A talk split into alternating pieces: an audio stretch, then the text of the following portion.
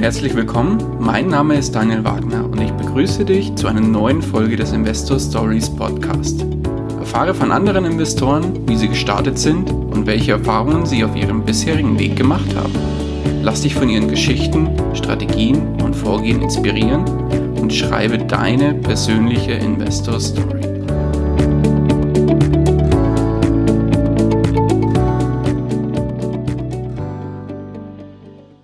Und herzlich willkommen zu einer neuen Folge des Investor Stories Podcast. Heute zu Gast bei mir Rolf Eihoff. Grüß dich, Rolf. Hallo, Daniel. Alles gut bei dir in Spanien? Ja, alles super in Spanien. Weil ich habe jetzt gerade erfahren, dass du in der Nähe von Valencia gerade unterwegs bist und da das Wetter ein klein wenig wärmer ist als heute bei uns in Deutschland, explizit in Bayern, weil du bist ja auch aus der Nähe von, von mir, eigentlich aus der Nähe von München. Und, oder bist sogar aus München direkt, oder? Ja, genau. Ich wohne direkt in München die meiste Zeit des Jahres, genau. Und ja, heute hat es bei uns das erste Mal so richtig schön geschneit. Wie viel Grad hat es bei euch gerade? Bei uns sind es gerade 17 Grad. Ah ja, auch ganz schön zapfig quasi. Ja, das Verstehe. ist schon richtig kalt. Ja, im T-Shirt friert man fast. Sehr gut. Rolf, würdest du dich unseren Hörern ganz kurz vorstellen? Ja, gerne. Also ich bin der Rolf Eihoff. Ich bin 37 Jahre alt, verheiratet und habe einen anderthalb Jahre alten Sohn und ähm, mache seit ziemlich langer Zeit in Immobilien und auch ein bisschen in Aktien. Das ist aber verhältnismäßig gering dagegen. Und ähm, inzwischen helfe ich auch immer mehr anderen dabei, in Immobilien richtig zu investieren. Einfach äh, aus meiner langjährigen Erfahrung kann ich sagen, ähm, ja, ich fand immer, dass alle anderen, die einem da helfen, ähm, eigene Interessen haben oder sehr punktuell nur helfen können. Und ich kann das halt aus meiner Privatinvestor-Historie äh, eher in allen Themen zumindest ein bisschen oder ein bisschen besser. Okay, ja, da steigen wir gerne später nochmal tiefer drauf ein. Äh, Rolf, darf ich fragen, was du beruflich machst?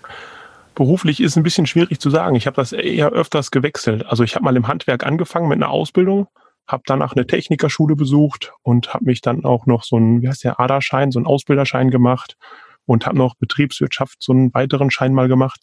Ähm, ich habe irgendwann auch mal Wirtschaftsingenieurwesen studiert. Das habe ich dann aber abgebrochen, weil ich dann beruflich lieber nach Bayern gezogen bin und früher habe ich halt in NRW gelebt. Da war das ähm, nebenberuflich möglich zu studieren. In Bayern war es nicht möglich und somit habe ich das Studium dann irgendwann drangegeben und bin dem Herzen gefolgt und zu meiner Frau gezogen, die in Bayern gelebt hat, zu dem Zeitpunkt halt schon. Mhm. Genau. Nicht die schlechteste Entscheidung. ja, glaube ich auch. Hier ist ganz schön eigentlich, genau. Und ja, und was machst du dann heute beruflich? Ähm, heute bin ich hauptberuflich eigentlich in Elternzeit und ähm, Immobilieninvestor. Und äh, zuletzt habe ich halt noch auch in der Facility-Branche gearbeitet und da war ich in Münchner Hochhäusern und Münchner äh, Firmenkomplexen für Brandschutz zuständig. Da habe ich mich in den letzten Jahren vor meinem eher beruflichen Ausstieg vielleicht äh, sehr drum gekümmert. Dass da ah, spannend. Ah, sehr, sehr gut. Okay, ja, passend zu den Immobilien selber. Ja, genau. Privat hat man aber nicht so viel mit dem Brandschutz zu tun, zum Glück. Okay. Aber Rolf, dann würde ich aber jetzt gern mal die Uhren Ticken zurückdrehen. Jetzt bist du heute 37. Wann ging es denn los bei dir, dass das Thema Investments für dich oder vielleicht allgemein das Thema Finanzen für dich wirklich auch zum Thema wurde? Ja, das ist jetzt ähm, schwierig so auf einmal zu beantworten, aber vielleicht fange ich so an. Also ich bin halber Schwabe, somit spart man eh immer alles so ein bisschen. Und ähm, ich bin dann habe ich halt ganz normal gespart, wie im Sparbuch vielleicht auch, ja. Und ähm, irgendwann, als ich halt bei meiner Mutter damals ausziehen wollte, die mit mir alleine war, haben wir halt keine Wohnung für sie gefunden. Und damals habe ich halt schon Geld verdient, hatte ein bisschen Gespartes eben durch meine schwäbischen Vorfahren. Und äh, somit habe ich einfach eine Wohnung gekauft, wo meine Mutter halt einziehen konnte. Und habe die auch sehr schnell abbezahlt. Und ähm, somit bin ich da eigentlich mehr oder weniger reingestolpert. Ja, und darum weiß ich auch, wie viele Fehler man einfach machen kann, wenn man eigentlich gar keine Ahnung hat und mal macht. Okay. Und wie, wie alt warst du da? Und äh, da war ich 24. Okay. War das dann wirklich so blind gekauft oder hast du dich da vorher irgendwie informiert oder eingearbeitet?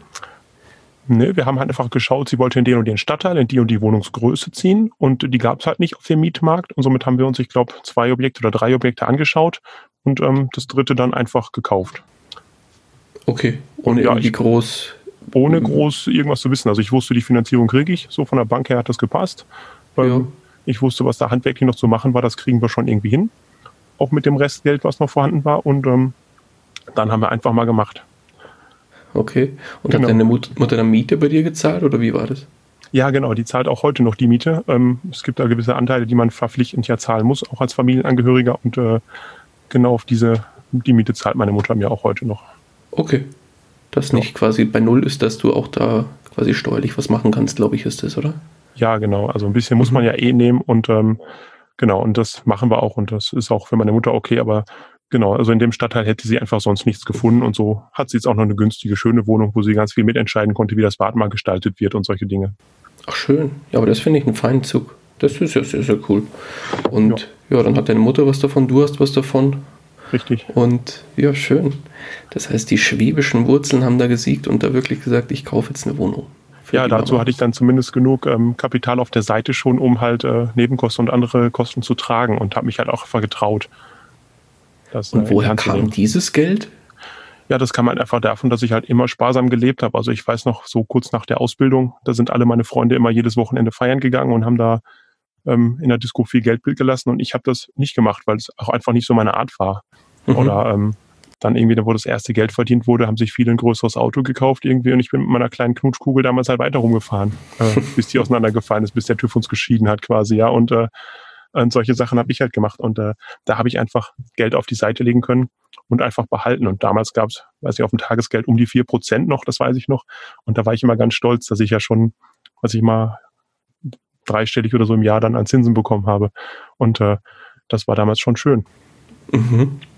Und war das für dich dann auch so ein kleiner Aha-Effekt, so quasi, äh, wenn ich jetzt Geld auf die Seite packe und dann kriege ich ja was dafür, ohne was zu machen? War das irgendwie ja, auch schon das so, war, so eine genau, Idee? das hatte ich dann lange als Idee, dass ich das weiterhin verfolgen würde. Ähm, und das fand ich immer schon cool, dass ich da mal, mal mehr sparen konnte und dann, dass sich das Gesparte schon selbst vermehrt hat, dadurch ja. Ähm, zumindest zu der Zeit ging es ja noch so. Und äh, das hat mich schon ein bisschen angefixt, glaube ich, damals, ja. Mhm. Und wie ging es dann beim Immobilienthema weiter? Wenn du sagst, du machst schon ganz lange eigentlich in Immobilien, also so mit 24 hast du eher so, ja, ohne größeres Wissen, so habe ich es verstanden, die Immobilie eher für die Mama gekauft. Genau. Und nicht aus Rendite-Gesichtspunkten. Wie ging es da weiter dann von der genau, Geschichte? Also weiter ging es noch, ähm, dass in dem Jahr unglücklicherweise mein Vater verstorben ist. Ich meine, wir waren ja schon, wie gesagt, ewig getrennt, also meine Eltern zumindest. Und äh, wir hatten nicht so den engen Kontakt und von dem habe ich halt eine Wohnung geerbt im gleichen Jahr noch. Ähm, das kam kurze, wenige Monate später. Und äh, ich habe ja schon gerade einmal angedeutet, ich habe die Wohnung von meiner Mutter sehr schnell abbezahlt, den Kredit. Also ich war sehr schnell schuldenfrei mit zwei Eigentumswohnungen. Ich glaube, mhm. da war ich auch noch 24 oder vielleicht anfangs 25. Da war ich quasi schuldenfrei und hatte zwei abbezahlte Wohnungen. Und somit hatte ich monatlich schon mal, ich glaube, 500 Euro mehr in der Tasche wie alle anderen, die die gleiche Lohngruppe hatten wie ich damals. Und ähm, mhm, okay. somit war ich dann angefixt, dass das halt so schön lief. Und äh, dann habe ich mit 26 mein erstes Elf-Parteien-Haus direkt gekauft. Und äh, danach fing das erst an, dass ich bei den ersten zwei jede Menge steuerliche Sachen falsch gemacht hatte, die mir dann nach und nach auf die Füße gefallen sind. Ähm, dass ich mit den Mietern in der anderen Wohnung, also die Wohnung, die ich da geerbt hatte, die war vermietet. Da habe ich halt jede Menge Sachen mit den Mietern falsch gemacht oder nicht richtig dokumentiert damals und ähm, ja, einiges an Geld dadurch liegen lassen. Ähm, okay. Zum Beispiel auch nie die Miete erhöht, ja. Und ähm, sowas habe ich dann nach und nach gelernt. In einem Elf-Parteien-Haus lernt man dann schneller, weil es echt sehr viel mehr Geld kostet, wenn man da die Fehler macht, wie in mhm. einer kleinen Wohnung. Und wie kam es, dass du dann von einer geerbten Wohnung und einer gekauften Wohnung für die Mama direkt auf ein Elf-Parteien-Haus ges geswitcht bist? Naja, ich habe ja, wie gesagt, diese ungefähr 500 Euro im Monat gehabt oder mehr gehabt als alle anderen. Und ähm, dann damals hatte ich einen sehr guten Berater bei einer Bausparkasse, mit dem ich äh, damals so sehr zu eng, eng zusammengearbeitet habe. Der ist da heute nicht mehr, darum kann ich das vielleicht auch sagen.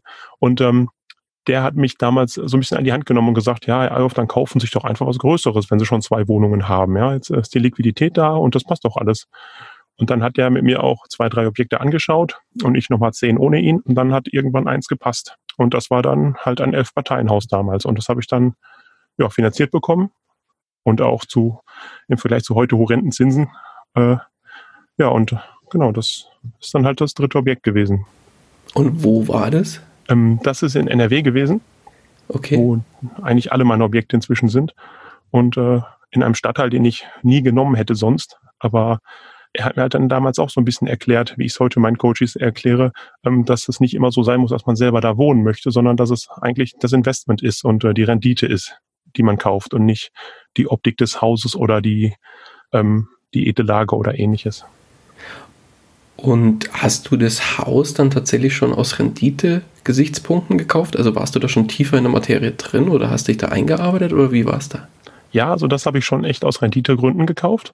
Und ich war damals auch schon so schlau, dass ich mir ausgerechnet habe, dass selbst mit, äh, ich glaube, drei Leerständen ich die Raten an die Bank noch habe zahlen können. Und ich meine, bei elf Parteien drei Leerstände einplanen ist schon sehr negativ gedacht. Aber ähm, zum Glück, weil es hat mich im ersten Monat genauso getroffen, dass noch zwei beim alten Besitzer ausgezogen sind und einer keine Miete zahlen wollte in dem Parteien, Elf-Parteienhaus. Und somit konnte ich echt die ersten Monate nur die Tilgung, nur die Annuität an die Bank zahlen und äh, nichts für mich rausziehen oder sonst was, was auch geplant war von Anfang an eigentlich. Okay. Und hast du das heute noch, das Haus? Ja, das habe ich heute noch. Das werde ich auch noch eine Weile behalten, weil das für mich einfach so ein bisschen auch äh, ja so ein Back to the Roots Ding ist oder so ein äh, ja, man muss glaube ich ein bisschen sich das merken, wo man herkommt und das äh, werde ich glaube ich noch lange behalten. Ja, schön. Und das war schon mit 26, ja Wahnsinn. Ja, genau. Und ja, dann, dann lass uns doch mal noch an der weiteren Reise teilhaben. Wie ging es dann noch weiter? Ja, danach kommt halt eins zum anderen. Also immer wieder kauft man mal eins, so ein kleines Objekt oder auch nicht. Ähm, und sammelt sein Portfolio zusammen. Und ich weiß nicht, die anderen sind jetzt nicht mehr ganz so spektakulär, darum ist das dann eher vielleicht ins Langweilige abgedriftet. Ähm, aber man erlebt halt mit den Mietern dann auch immer wieder mal spannende Sachen. Und äh, darf ich fragen, wie viele Wohnungen du mittlerweile besitzt oder wie viele Einheiten? Also ich ähm, sage immer, ich habe äh, 15 Objekte mit unterschiedlich vielen Einheiten. 15, okay, verstehe. Ja. Und der Fokus bei dir liegt ja auf einzelnen Wohnungen und oder auf Mehrfamilienhäusern? Also ich hatte immer vor, eigentlich jedes Jahr ein Mehrfamilienhaus zu kaufen. Das ist aber sehr schnell nicht mehr aufgegangen, weil die Bank mir einfach äh, die Liquidität damals abgesprochen hat. Ja, dazu habe ich dann doch zu schlecht verdient, um mich so hoch zu verschulden. Und ähm, das ging dann nicht. Und darum habe ich dann immer wieder mal eher Wohnungen gekauft. Oder okay. Tiefgaragenstellplätze habe ich oft dazu genommen und solche Sachen. Ähm, das ist einfach mein Problem gewesen, dass ich halt in dem Verhältnis dann doch zu schlecht verdient habe vielleicht. Ja, also da müsste man vielleicht doch nochmal deutlich äh, mehr verdienen. Okay. Aber ansonsten würde ich jetzt durcheinander kaufen. Also ich traue mir das auch zu, technisch beides äh, gemischt zu kaufen. Okay. Und weil, weil du sagst, da sind eigentlich alle deine Objekte in NRW. Das heißt, du suchst speziell auch in NRW, obwohl du in München jetzt wohnst, beziehungsweise in Spanien gerade unterwegs bist. Ja, genau. Ähm, es ist einfach so, da kenne ich mich aus, da weiß ich, worum es geht. Und ähm, da sind die Renditen für mich einfach die sinnvolleren. Und ähm, gerade in NRW muss man sehr mit dem Bergbau, der damals betrieben wurde, halt achten, wo Wasser in Kellern ist und solche Sachen. Und ähm, wenn man das aber einmal weiß, kann man das halt auch für sich nutzen. Und dann ist halt da einfach da mein Vorteil im Vergleich zu anderen Leuten, die das vielleicht alles nicht kennen. Mhm. Und wo hast du denn das Elf-Parteienhaus damals gefunden? War das irgendwie äh, im Internet? War das in der Zeitung oder wie kam es? Das war ganz klassisch im Immobilien Scout. Also ich glaube, ich habe fast alle meine Objekte ganz aus Immobilien Scout äh, mir so rausgeholt. Oh, auch heute noch? Ja, auch heute noch. Obwohl alle sagen, da gibt, da findet man nichts mehr. Genau, alle sagen das und ich kriege immer schon von äh, Maklern auch schon mal so einen Hinweis irgendwie so, ja, Sie haben doch mal das und das Objekt gekauft, dieses hier ist sehr ähnlich, haben Sie da auch Interesse? Mhm. Und ähm, aber da ist es, glaube ich, noch nie zu einem Kauf gekommen.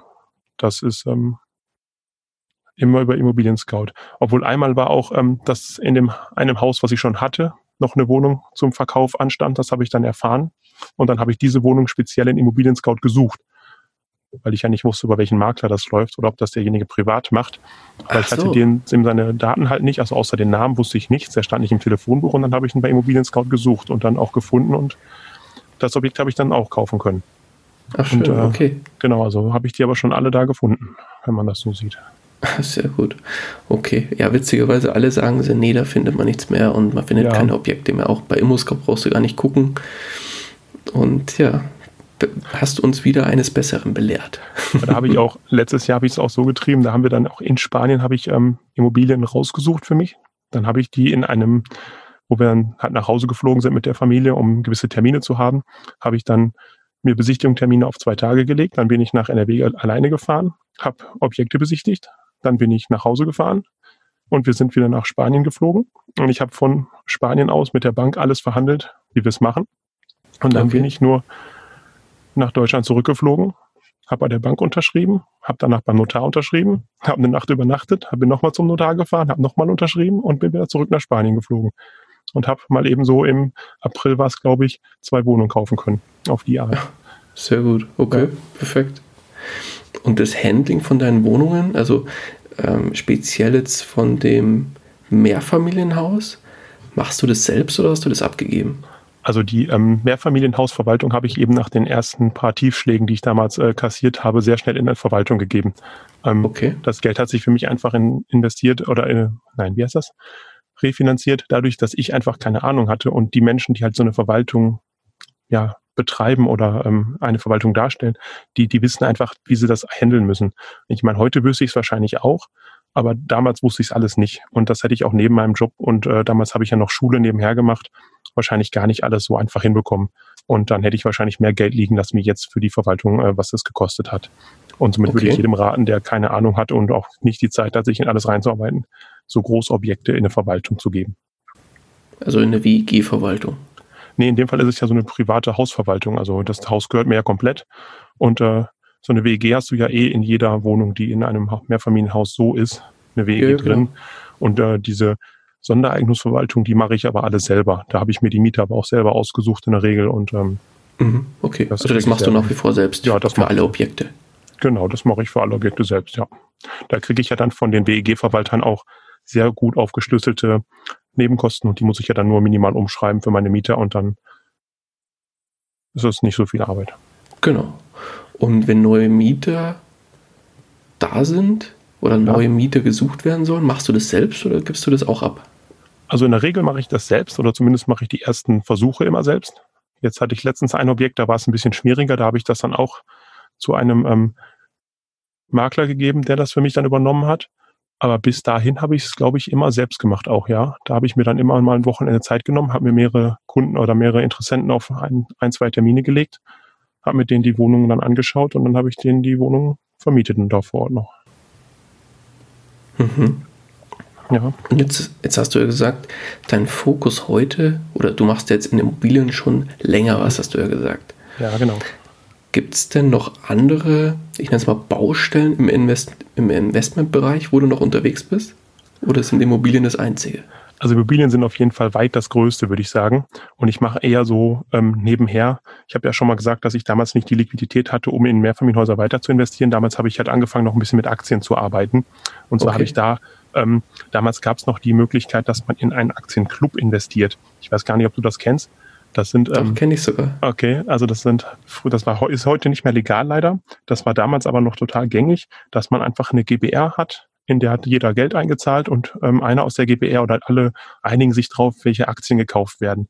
Und ähm, in so einer GBR bin ich halt seit 2013 oder war ich investiert und die ist dann in dem Zuge, wo es nicht mehr legal war, solch einen Club zu betreiben, ähm, ist die umformiert worden in einen Fonds und in den bin ich halt auch bis heute noch investiert und äh, habe da monatlich meine Sparrate rein einfach. Okay, das machst du auch nach wie vor? Das mache ich nach wie vor, genau. Oh, interessant. Genau, ich habe noch so ein paar Einzelwerte, aber das ist mehr Spielerei und die habe ich mal aus Interesse gekauft. Die sind aber jetzt äh, nicht als Investment zu betrachten. Das ist mehr Spaß an der Freude oder Interesse an der Firma. Okay. Genau. Und äh, noch weitere Themen? Nö, ansonsten ähm, habe ich, glaube ich, nichts mehr. Das äh, okay. reicht auch. Und wie teilt sich dann dein, ich sag mal, Gesamtvermögen auf die zwei Bereiche, wenn ich jetzt vielleicht sogar noch einen dritten dazu nehme, und zwar das Thema Cash wie teilt sich das dann bei dir so ein bisschen auf, prozentual? Okay, also als Immobilieninvestor hat man da natürlich ganz genaues Auge drauf, was man wo liegen hat. Darum okay. ähm, habe ich mir das auch vorher schon mal rausgesucht. Und zwar kann ich dir sagen, ich habe in Cash nur 6% von meinem Vermögen, in Aktien 11 und Immobilien habe ich jetzt mal ähm, den um den Kredit bereinigten Wert genommen, habe ich 83 Prozent. Also den Rest quasi. Genau, den Rest. Also wenn man jetzt die Kredite noch äh, unbeachtet lassen würde, hätte ich sogar 95, äh, 93 Prozent in Immobilien. Ja gut, aber die laufen ja, die werden erst genau. bezahlt, sage ich mal. Richtig, ne? darum sage ich mal, 83 ist der um die Kredite bereinigte Immobilienwert. Okay. Und gibt es irgendwelche Bereiche, wo du sagst, hm, da könnte ich mir vorstellen, vielleicht auch noch einen Fuß reinzusetzen? Ja, ähm, ich denke immer wieder mal über die Peer-to-Peer-Kredite nach, aber so recht äh, will ich da keinen Zugang kriegen. Und ähm, das wäre noch das, was mich am ehesten interessieren würde dabei jetzt. Okay. Naja gut, da, das geht ja relativ schnell. Da ist, ja, da macht man ein Konto auf, zahlt Geld drauf und dann kann man ja schon genau. los investieren. Aber so, so sieht's aus. Ja, genau, aber das ist, glaube ich, doch ein bisschen mehr dahinter, als man so leicht denkt. Ja, klar. Nee, verstanden. Aber dann würde ich sagen, dann lass uns doch nochmal auf dein Immobilienthema zu, äh, zu sprechen kommen. Ja. Und ähm, ja, jetzt würde mich natürlich mal interessieren, wenn du jetzt sagst, äh, du hast eigentlich vorgehabt, jedes Jahr ein Mehrfamilienhaus zu kaufen.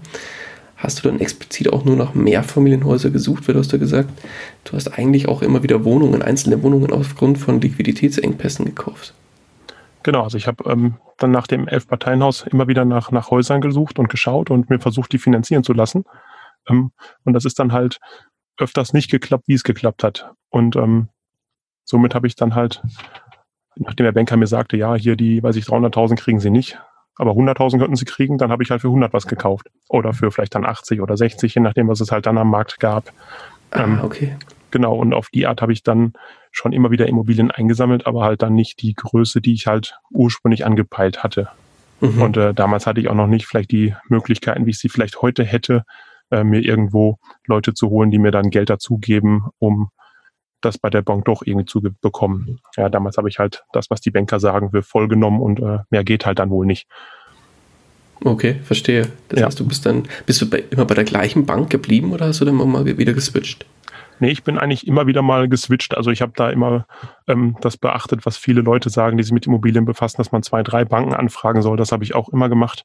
Aber wenn die halt alle absagen, dann ist es halt dann schwierig. Und dann liegt es halt wohl doch an der Bonität. Und inzwischen okay, durch die gesetzlichen Vorgaben haben die Banken da sehr gleichgeschaltete ähm, Prozedere und, und Möglichkeiten, die sie eben haben oder Nicht-Möglichkeiten. Okay. Sehr gut. Okay, und dann nimm uns doch jetzt mal bei, die, bei der Hand, wenn du jetzt auf die Pirsch gehst und so ein bisschen auf die Suche nach äh, Mehrfamilienhäusern bzw. nach Wohnungen gehst. Worauf achtest du da besonders? Hm, worauf achte ich? Also ich schaue mir bei Immobilien Scout scrolle ich einfach diesen diese Reihe runter, in der ich dann schon vielleicht die Stadt eingegeben habe, in der ich gerade aktuell suche. Mhm. Und ähm, ich muss sagen, ich habe das jetzt schon so lange gemacht und so viel gemacht und kenne mich in Essen oder in den Städten halt so gut aus, dass ich oft an den Fotos schon weiß, wo das ungefähr ist, ähm, wenn ich die Front sehe. Und dann weiß ich auch schon, in der Straße will ich lieber gar keinen Mieter haben.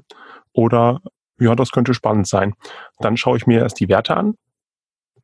Und wenn die für mich passen, dann schaue ich an, was der Makler mir alles noch gegeben hat und schreibe dem halt gleich, dass ich noch irgendwelche Daten brauche.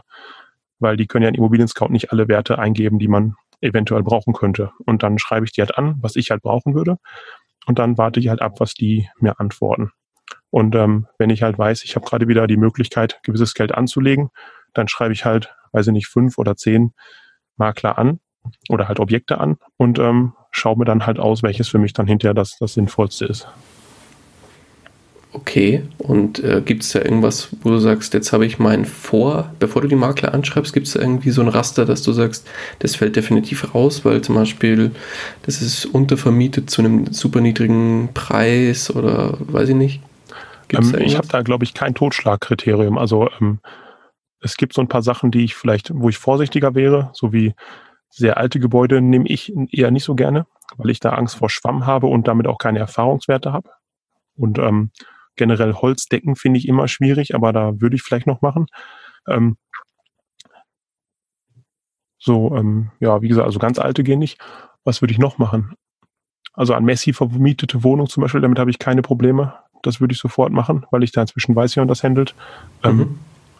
Oder sehr, wenn, wenn alte Leute in den Wohnungen wohnen mit sehr langen Mietverträgen, die seit 30 Jahren nicht erhöht wurden. Sowas würde ich vielleicht gar nicht kaufen, weil ich werde nicht der Richtige, um die Leute rauszuschmeißen, um dann nur eine richtige Mietrendite zu haben. Also dafür bin ich noch vielleicht zu menschlich, um äh, da einfach das dann durchzuziehen. Mhm. Genau, darum würde ich davon die Finger lassen. Okay, aber ansonsten hast du da keine großen Präferenzen? Ja, also ich will schon eine gewisse Rendite haben, die ich mhm, die da haben wäre? will. 7,5 bis 8, 9. Ähm, Natürlich 10 Prozent, da will jeder irgendwie kaufen, aber die sind halt leider sehr selten geworden. Ähm, manchmal gelingt es mir noch, das kann ich auch sagen. Also immer wieder gibt es mal so ein Objekt, aber das ist nicht die Regel, leider. Ich gehe mal davon aus, du redest jetzt hier von Bruttorendite. Und nicht von der Netto-Rendite, also abzüglich aller Kosten wie Rücklagen und Co. Genau, richtig. Mhm, okay. Gut. Und ja, und jetzt, jetzt ist eine Wohnung dabei, wo du sagst, so, die wäre potenziell interessant. Wie geht's weiter? Genau, dann, ja, wie gesagt, dann schreibe ich den Makler und frage den nach den Daten, die mir jetzt noch fehlen. Zum Beispiel die nicht umlagefähigen Nebenkosten. Die haben die selten in ihren Immobilien Scout 24 genau. ähm, Annoncen drin. Die will ich immer wissen. Die sind für mich echt wichtig und die möchte ich auch nicht als Zahl haben, sondern da möchte ich vom Verwalter die Nebenkostenabrechnung haben, dass ich mir die selbst rauslesen kann. Mhm. Ähm, bei Mehrfamilienhäusern oder Objekten, wo mehrere Mietparteien schon drin sind, auch nur eine Mietpartei, will ich die Mietverträge sehen, weil oft werden auch da die Werte von den Maklern falsch herausgenommen, ähm, dass sie Brutto mit Netto-Miete vertauschen und solche Dinge. Das habe ich leider schon erleben müssen und äh, darum achte ich da inzwischen sehr pingelig drauf. Genau, und äh, ja, dann schaue ich mir einfach an, ob äh, Quadratmeter zum Beispiel in der Annonce die gleichen sind wie in der Mietvertrag und solche Kleinigkeiten. Und dann, dann schaue ich mir dann das Objekt als nächstes an, wenn es der, wenn der Merkler mir die Sachen dann zusendet und die soweit passen für mich. Okay. Das heißt, du fährst du tatsächlich von München oder teilweise auch von Spanien zur Besichtigung hin? Ja, auf jeden Fall. Also ich habe jedes Objekt angeschaut, vielleicht nicht jede Wohnung gesehen, aber ich habe mir den Keller und den Dachboden angesehen und ein, zwei der Wohnungen, die schaue ich mir in der Regel immer an. Und ähm, im Hausflur sieht man auch schon, was für ein Klientel da wohnt. Und dann äh, bin ich der Meinung, kann ich entscheiden, ob das okay ist oder nicht. Mhm. Und äh, ich sage jetzt mal ganz blöd gesagt, jetzt ist eine Wohnung für 100.000 Euro ausgeschrieben. Bietest du dann auch die 100.000 oder? Das kommt immer ein bisschen drauf an. Also in der Regel versuche ich ein bisschen weniger zu zahlen, die angegeben ist. Das geht in NRW auch noch. Da ist es nicht so wie jetzt in München, wo man dann eher mehr zahlen muss. Ja, wo es aber Versteigerung ist. ja, genau. Da hast du ja immer Versteigerung, richtig. Ähm, aber in NRW geht es noch so, dass du halt auch sagen kannst, ja, die 100.000 finde ich absolut gerechtfertigt. Allerdings ist in den nächsten Jahren das fällig und hier ist noch was und da muss ich den Wiesenspiegel neu machen und darum bin ich bereit, ihnen 94.000 zu zahlen oder sowas. Und ähm, dann sagen die, ja, okay, ist im Rahmen. Oder die sagen, nee, wir haben einen, der zahlt 98 und dann sagst du, gut, dann ist es so. Oder ich sage, okay, dann zahle ich auch 98. Ja, und äh, das, das muss ich immer so ein bisschen im, in dem Moment abpassen und dann muss man halt den Leuten in die Augen schauen, dann weiß man auch, mit wem man redet und wer einen nur versucht hochzutreiben und wer wirklich vielleicht andere Interessenten hat. Und da muss man sich auch überlegen, ob das Objekt sich noch rechnet für die 98 dann oder auch nicht. Wann gibst du eine Preis, äh, wann gibst du ein Preisangebot ab? Hm, am, Ende der Besichtigung, am Ende der Besichtigung eigentlich. Also ich will mir die Objekte immer anschauen und dann habe ich auch von der Bank meistens eine Zusage über eine solche Summe dabei. Und dann zeige ich die dem Makler und wenn der Eigentümer dabei ist, auch dem. Und dann sage ich dem, also ich werde jetzt mit der Bank noch mal im Detail sprechen. Aber wenn die nichts dagegen haben, können wir uns zum Notar treffen. Und äh, das macht immer einen sehr guten Eindruck auf die Makler und die, die Eigentümer. Sehr gut, okay. Schön. Also auf jeden Fall schon mal der ein, ein oder andere gute Tipp dabei gewesen, Rolf. Ja, mm, denke ich. Und ja, auf dem, auf dem Zug würde ich jetzt auch gerne mal weiter, äh, weiterfahren. Und zwar hast du ja eingangs erwähnt, dass du auch mittlerweile anderen hilfst, ähm, ja, auch selber in Immobilien zu investieren. Inwiefern machst du das? Ja, genau. Also das hat sich eigentlich so ein bisschen entwickelt. Also die Immobilienleute, die das machen, die treffen sich ja immer mehr an Stammtischen und äh, kennen sich untereinander, besonders die Jungen vielleicht eher, und ähm, tauschen sich aus. Und da ist es halt irgendwie aufgekommen, dass ich irgendwie zu jedem Thema was dazu sagen konnte oder eine Erfahrung in der Richtung hatte oder ähnliches. Und somit konnte ich einfach ständig Leuten irgendwo meinen Senf dazugeben. Und ein gemeinsamer Freund von uns, der Dominik Schieferer aus seiner Folge 6, mit dem, den kenne ich auch persönlich. Ach, sehr ähm, gut. Dem sein Objekt, was er da auch vorgestellt hat, mit dieser riesen Lagerhalle und dem kleinen Familien Mehrfamilienhaus, das er dabei hatte, mhm. das habe ich zumindest auch mit ihm lange besprochen, bevor es dann letztendlich gekauft hat. Jetzt werde ich nicht sagen, dass ich da der entscheidende Punkt war oder so, ja. Aber zumindest hat er sich irgendwie von mir meine Meinung dazu eingeholt. Und ähm, weil das über die Jahre einfach immer mehr geworden ist und ich auch immer blutigen Anfängern teilweise geholfen habe, den ersten Weg zu gehen, hat sich das jetzt so nach und nach daraus entwickelt, dass ich das halt regelrecht als Coaching anbiete, dass sie quasi gar nicht erst zehn Bücher lesen müssen und dann noch mit dem Steuerberater sprechen und weiß ich was noch alles, sondern dass sie sich mit mir hinsetzen, ein paar Sitzungen machen und äh, danach wissen sie in der Regel, was sie alles brauchen, um wirklich ihre ersten Objekte zu kaufen. Und also, wenn Sie dann noch okay. was haben bei einer Besichtigung, können Sie mir ein Foto schicken oder mich kurz anrufen und dann bin ich halt da und kann sofort sagen, wie ich in dem Moment reagieren würde. Und ähm, das ist bisher sehr gut angekommen bei den Leuten, die es angenommen haben. Okay, und bietest du das professionell an, also ich sag mal nebenberuflich oder wie darf ich mir das vorstellen? Genau, also ich habe mich äh, nebenberuflich jetzt selbstständig gemacht und äh, biete das einfach an als Coaching. Und äh, da kriegen die Leute einfach in 1 zu 1 Sitzungen von mir per, per Zoom alles erklärt, was ich, wie ich es machen würde. Sehr und eben in Ak Aktionsmomenten oder in, wo sie mich speziell brauchen, rufen sie mich an. Und wenn ich kann, gehe ich sofort ans Handy. Und wenn nicht, rufe ich halt später zurück.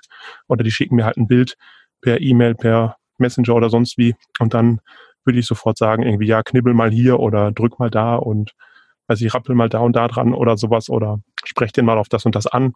Und ähm, genau, das ist dann so mein Part an der Stelle. Okay. Ja, äh, dann sehr gut. Dann würde ich mal sagen, äh, hast du da irgendwas, wo man verlinken kann, wenn jemand da Interesse daran hat? Ja, ich gebe dir die Seite für die Shownotes am besten mit, dann äh, ist das vielleicht am einfachsten. Oder man erreicht mich auch über meinen Facebook-Account einfach und da kann ich das dann auch selbst machen. Alles klar, habe ich direkt notiert. Und dann werden wir das auf jeden Fall verlinken. Sehr gut, Rolf. Ja, perfekt. Dann würde ich mal vorschlagen, lass uns doch mal auf so ein bisschen die negativen Aspekte des Investierens oder von dem Thema Finanzen auch äh, drauf schauen. Was waren denn so deine negativsten Erfahrungen auf deinem bisherigen Weg? Was waren die größten Fehler, um genau zu sein? Die größten Fehler. Naja, also der größte Fehler war vielleicht die allererste Wohnung, die ich damals gekauft habe, so schnell zu tilgen, weil ich mal so auf dem Weg jede Menge Steuerersparungen, äh, verloren habe, die ich hätte, wenn ich Zinsen gezahlt hätte. Mhm. Aber da ich das so schnell abgezahlt hatte, konnte ich allerdings auch mein Elf-Parteien-Haus schnell erwerben, weil ich halt zwei abbezahlte Objekte hatte. Somit war der größte Misserfolg irgendwie auch ein großer Erfolg. Ah, verstehe. Okay. Und sonst hast du so beim, ich sag mal, beim Investieren oder beim Vermieten vielleicht auch keine irgendwie negativen Erfahrungen gemacht? Also ich kann auch sagen, ähm, eine negative Erfahrung war noch, dass ich bei meinem, speziell bei diesem Elf-Parteien-Haus da war, kurz vorher noch ein Mieter ausgezogen und der Makler hatte mir gesagt, dass er das noch sich um eine Neuvermietung kümmert. Und das hat er damals halt sehr einseitig vielleicht gemacht und hat mir halt jemanden reingeholt, der nie die Miete gezahlt hat, auch nicht die Kaution gezahlt hatte. Und halt zum Übergang war das halt dann mein Mieter und nicht mehr der von dem Makler oder vom Vorbesitzer. Und somit würde ich vielleicht heute nicht mehr darauf bestehen, dass ein Objekt voll vermietet ist, wenn ich es kaufe, sondern dann nehme ich lieber eine leere Wohnung selber und vermiete die dann selbst, als dass ich mir kurz vorher noch von jemandem, der kein Interesse hat, einen solventen Mieter zu suchen, mir von dem jemanden da reinsetzen. Ähm, zum Thema Vermietung hätte ich noch eine Frage. Machst du eine, die klassische, ich sag mal 0815 Vermietung oder gehst du da irgendwelche, auf irgendwelche speziellen Strategien wie möblierte Vermietung oder irgendwas in der Richtung? Also ich mache die ganz einfache 0815 Vermietung. Ähm, ich habe hier und da eine, eine, Küche drin oder ein bisschen mehr Mö Möbel drin stehen, aber jetzt nicht wirklich als möblierte Vermietung, sondern ähm, ja, ich glaube, ich habe eine, eine Wohnung, die ist möbliert. Alle anderen sind höchstens mal eine Küche drin. Ähm, ah, okay. Das ist einfach für mich leichter handelbar, dadurch, dass ich einfach mich maximal da rausziehen möchte und nicht in jeder Wohnung so drin hängen wollte, habe ich das von Anfang an so aufgestellt für mich. Okay, verstanden. Sehr gut. Dann lass uns nochmal auf den größten Erfolg schauen, weil du sagst, dein größter Fehler war auch gleichzeitig dein größter Erfolg. Gibt es noch weitere Erfolge, wo du sagst, die sind vielleicht noch nennenswert? Genau, also alleine, dass ich das Elf-Parteien-Haus einfach mal gekauft habe. Ich glaube, das war so mein größter Erfolg, ähm, weil danach war so ein bisschen der Knoten geplatzt und jetzt macht mir sowas halt keine Angst mehr. Und ähm, ja, ich habe damit halt alle Negativsachen durch, die danach kamen. Und äh, das ist der Erfolg daran, dass man einfach jetzt nach vorne schaut und egal was Schwieriges passiert oder wie groß etwas ist, das ist einfach doch nicht mehr so groß, wie das Ding schon mal war, als ich noch mhm. eigentlich keine Ahnung hatte. Ja, größer geht immer. Ja, sicher. Das heißt, du schreckst da jetzt auch nicht irgendwie vor den Millionen Objekten oder so zurück? Nö, auf keinen Fall. Okay. Dann lass uns doch mal ein bisschen die Uhr nach vorne drehen, Wolf. Jetzt bist du ja gerade schön bei 17 Grad in Spanien ähm, und ja, genießt deine, deine Elternzeit. Wie geht's denn in den nächsten Jahren bei dir noch weiter? Was hast du noch für finanzielle Ziele für die Zukunft? Ja, also Ziele habe ich eigentlich hm, sehr schwankende, würde ich sagen. Also ich will einfach immer weiter meine Objekte kaufen und äh, mein Portfolio immer weiter vergrößern und ähm, gerne auch wieder schneller wachsen. Also dass ich vielleicht doch wieder mehr Familienhäuser kaufe. Da muss ich einfach noch ein bisschen mit der Bank sprechen, dass wir das hinkriegen. Und äh, ja, dass auf jeden Fall, wenn mein Junior mal ins entsprechende Alter kommt, dass er sofort mit den ersten Wohnungen dann selber anfangen kann. Ah, okay. Das heißt, du hoffst, dass dein Junior in deine Fußstapfen tritt. Ganz klar, der wird auf jeden Fall da frühzeitig äh, dazu hingeführt irgendwie, dass er das sieht, wie es läuft und äh, ich hoffe, dass er dann Interesse hat und das auch möchte. Mhm. Ja, ich glaube, so wie man es mitkriegt, so macht man es nach, oder? So das hoffe ich sehr, ja. Also ist jetzt da auch mein Ansatz für meine Tochter, weil die ist ja auch noch so ähnliches Alter. Ja. Einer ist ja, glaube ich, eineinhalb, meine ist zwei, bisschen über ja, genau. zwei. Okay. Und ja, haben wir noch ein paar Jahre vor uns, aber. Richtig, da müssen wir schon noch warten, bis sie so 18 sind, vielleicht, dann äh, dürfen sie ja erst offiziell damit machen. Genau.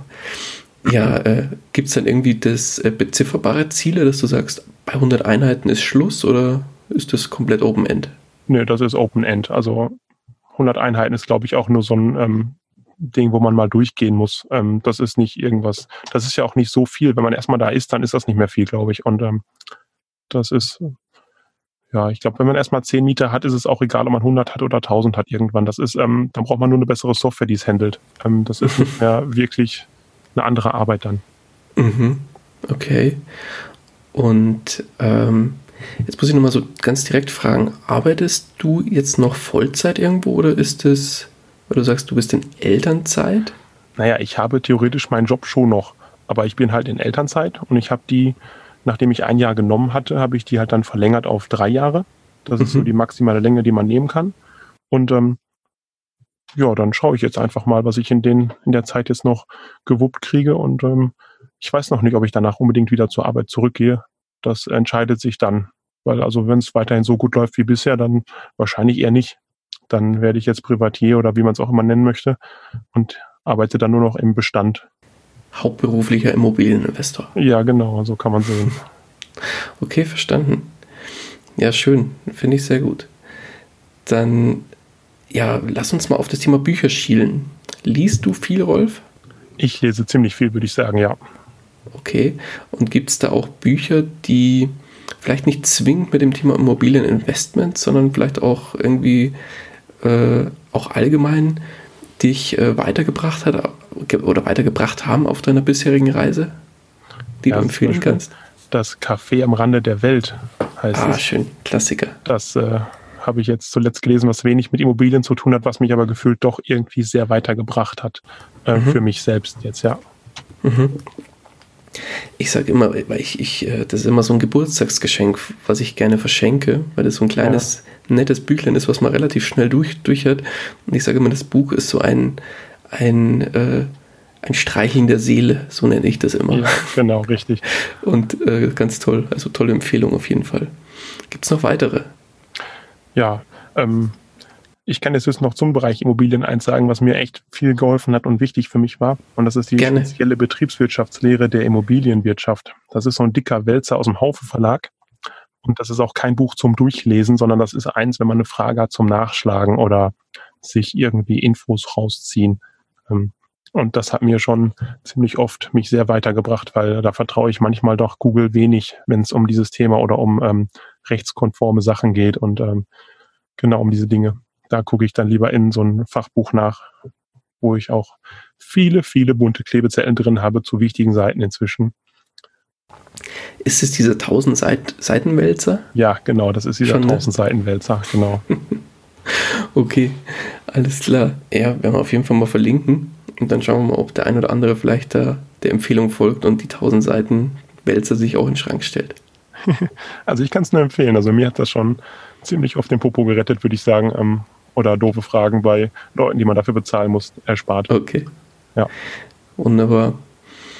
Dann, ja, dann würde ich jetzt gerne mal auf ein ganz anderes Thema zu schielen kommen. Und zwar, jetzt bist du ja schon relativ weit. Jetzt hast du schon, ja, eigentlich, mal kurz zurückdenken, mit 24 angefangen, jetzt 37, mit über 13 Jahre bist du ja schon im Bereich Investieren, vor allem im, im Bereich Immobilien unterwegs. Ja. Mm, lass uns das Ganze mal resetten. Stell dir mal vor, morgen bist du jemand anderes, wachst quasi in einem fremden Körper auf, der klassische Face-Off, wie man so schön sagt. Ja. Und bist eine andere Person. Sagen wir mal, die ist auch wieder 24, hat einen Angestelltenjob und verdient 1500 Euro netto. Und du hast auf der hohen Kante auf dem Tagesgeldkonto 10.000 Euro liegen. Was dir komplett flöten geht, ist dein komplettes Netzwerk, das du dir bis heute aufgebaut haben solltest oder hast und ja, hast aber dein heutiges Wissen. Das heißt, das muss, das muss nicht neu erlernt werden. Und jetzt müsstest du finanziell komplett bei Null starten, beziehungsweise mit den entsprechenden Ausgangsdaten. Wie würdest du starten? Also ich würde auf jeden Fall wieder anfangen, mir ein Netzwerk aufzubauen, weil das ist so das A und O, um das es immer geht. Und ich würde, Wie würdest du das machen? Ähm, ich würde im Internet gucken, wo es Interessentengruppe, Interess, nein, Interessentengruppen gibt um das Thema. Ähm, würde wieder schauen, wo ich an Immobilien komme. Würde wieder Immobilien Scout einfach aufmachen und mich durchschauen. Und wenn ich mein Wissen noch hätte, würde ich ja recht schnell wieder ein Objekt finden und ähm, würde wahrscheinlich die Bank auch dazu kriegen, sie mich trotz meiner 10.000 Euro auf dem Tagesgeld zu finanzieren. Und ähm, dann würde ich schnell wieder ein, zwei Objekte oder drei in Bestand nehmen und die nach und nach entwickeln. Und äh, spätestens, wenn ich die erste Mieterhöhung habe, würde ich wahrscheinlich auch das nächste, vierte, fünfte Objekt kaufen können. Mhm. Also im Prinzip Zeit zurückdrehen und wieder genauso starten, wie du genau. gestartet bist. Ich könnte halt nur nicht mit einem Mehrfamilienhaus anfangen oder mit einem als, als drittes, sondern ich würde wahrscheinlich längere Zeit auf Wohnungen bleiben müssen. Mhm. Ja, aber das ist ja, gibt schlimmere Schicksale, glaube ich. Ja, ich glaube auch. Sehr gut. Okay. Ja, so, und jetzt, jetzt spiele ich mal äh, den, den, den Coachy und sag, lieber Rolf, ich habe noch keine Immobilie und würde heute gerne mit dem Thema Immobilieninvestments anfangen, bin aber noch komplett blutiger Einsteiger. Was würdest du mir raten? Wie soll ich anfangen? Ja, so ganz klar, man sucht sich Leute, die einen da in die Hand nehmen können und einem helfen können und die einen möglichst selbst interessensfrei beraten können. Ähm, das finde ich ganz wichtig. Und wenn du natürlich schon bei mir Coachy bist, dann werden wir das schon schaffen, dass du in den nächsten Wochen deine Wohnung kaufst und ähm, dann weißt du alles, was du dazu brauchst. Aber auf einen Rad runterbrechen kann man das nicht. Das sind mehrere Sitzungen, die wahrscheinlich ein paar Stunden gehen und äh, das ist nicht in zwei Sätzen zu sagen. Mach doch mal in drei.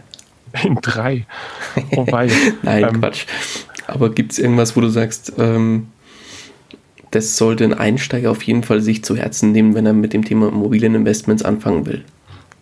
Da müsste sich überlegen, ob er menschlich die Reife dazu hat ähm, wirklich von anderen Leuten Geld zu nehmen fürs Vermieten, ob man mhm. denen auch mal auf die Füße treten kann, wenn die nicht so reagieren, wie man möchte oder wie man vielleicht auch müssen. Ähm, es gibt immer welche, die mal nicht die Miete zahlen oder ähnliche Dinge machen, dass man das als, als menschlich wegstecken kann, dass man vielleicht manchmal mit nicht so netten Menschen zu tun hat auch. Genau. Dann sollte man sich gut die Gegend aussuchen, in der man investiert, ob man mit den Leuten, die da wohnen, sprechen kann, ob die einem die gleiche Sprache sprechen wie man selber, dass man also auf einer Wellenlänge kommunizieren kann und dass man mit seiner Bank vielleicht vorher mal spricht, ob gewisse Sachen überhaupt im Rahmen sind. Mhm. Also ob man finanzierbar ist quasi, oder? Genau, ob man finanzierbar ist und in welchem Rahmen man finanzierbar ist. Nicht, dass man mhm. sich das Tollste ausdenkt, hat da ewig viel Arbeit investiert und dann sagt die Bank, ja, das ist zu teuer. Das wäre dann auch mhm. schade. Okay, soll, soll man da zur Hausbank gehen oder was empfiehlst du da? Also ich empfehle immer auch zur eigenen Hausbank zu gehen und es gibt noch so ein paar andere Anlaufstellen, die ich immer empfehle. Die sind aber wieder ein bisschen regional individuell. Also da gibt es nicht eine deutschlandweite pauschale Antwort für, finde ich. Okay, was, auf was zielst du da konkret ab? Auf ähm, so Finanzierungsvermittler gewisse, oder? Ja, genau. Es gibt gewisse Vermittler, die ich empfehlen kann, die echt gut sind, die ihren Job vernünftig machen und mhm. die nicht nur die Dollarzeichen in den Augen haben, sondern wirklich das Vorankommen des Interessenten. Und ähm, es gibt halt auch vereinzelte Banken, wo man sagen kann, dass die ähm, eher besser sind als andere vielleicht sogar. Weil die einfach es verstanden haben, Investoren zu bedienen und nicht nur die Häuslebauer. Darum geht's. Also ich will jetzt keine Bank schlecht machen oder so, sondern nur, die haben halt ein anderes Metier, ah, verstehe. die arbeiten. Ja. Okay, wunderbar. Ja, Rolf, dann sind wir auch schon am Ende des Interviews angelangt. Und ja, ich danke dir ganz, ganz herzlich für deine Zeit und ja, die schöne Geschichte, die du hier erzählt hast. Und die letzten Worte des Interviews, die gebühren dir? Ja, ich würde sagen, jeder sollte sich das mit den Immobilieninvestments mal überlegen, denn äh, es gibt nichts anderes, was inflationsbereinigt so gut für die Altersarmut vorsorgt wie Investmentimmobilien, meiner Meinung nach. Wunderbar. Ich danke dir, Rolf. Mach's gut. Schöne Grüße nach Spanien. Bis dann, Daniel. Ciao. Ciao, ciao. Das war's auch schon wieder mit dieser Podcast-Folge. Ich danke dir ganz herzlich fürs Zuhören. Hat dir der Investor Stories Podcast gefallen, freue ich mich über eine Rezension bei iTunes. Damit hilfst du mir, diesen Podcast für noch mehr Zuhörer sichtbar zu machen. Ich freue mich, wenn du auch beim nächsten Mal wieder mit dabei bist. In dem Sinne, habe die Ehre, dein Daniel.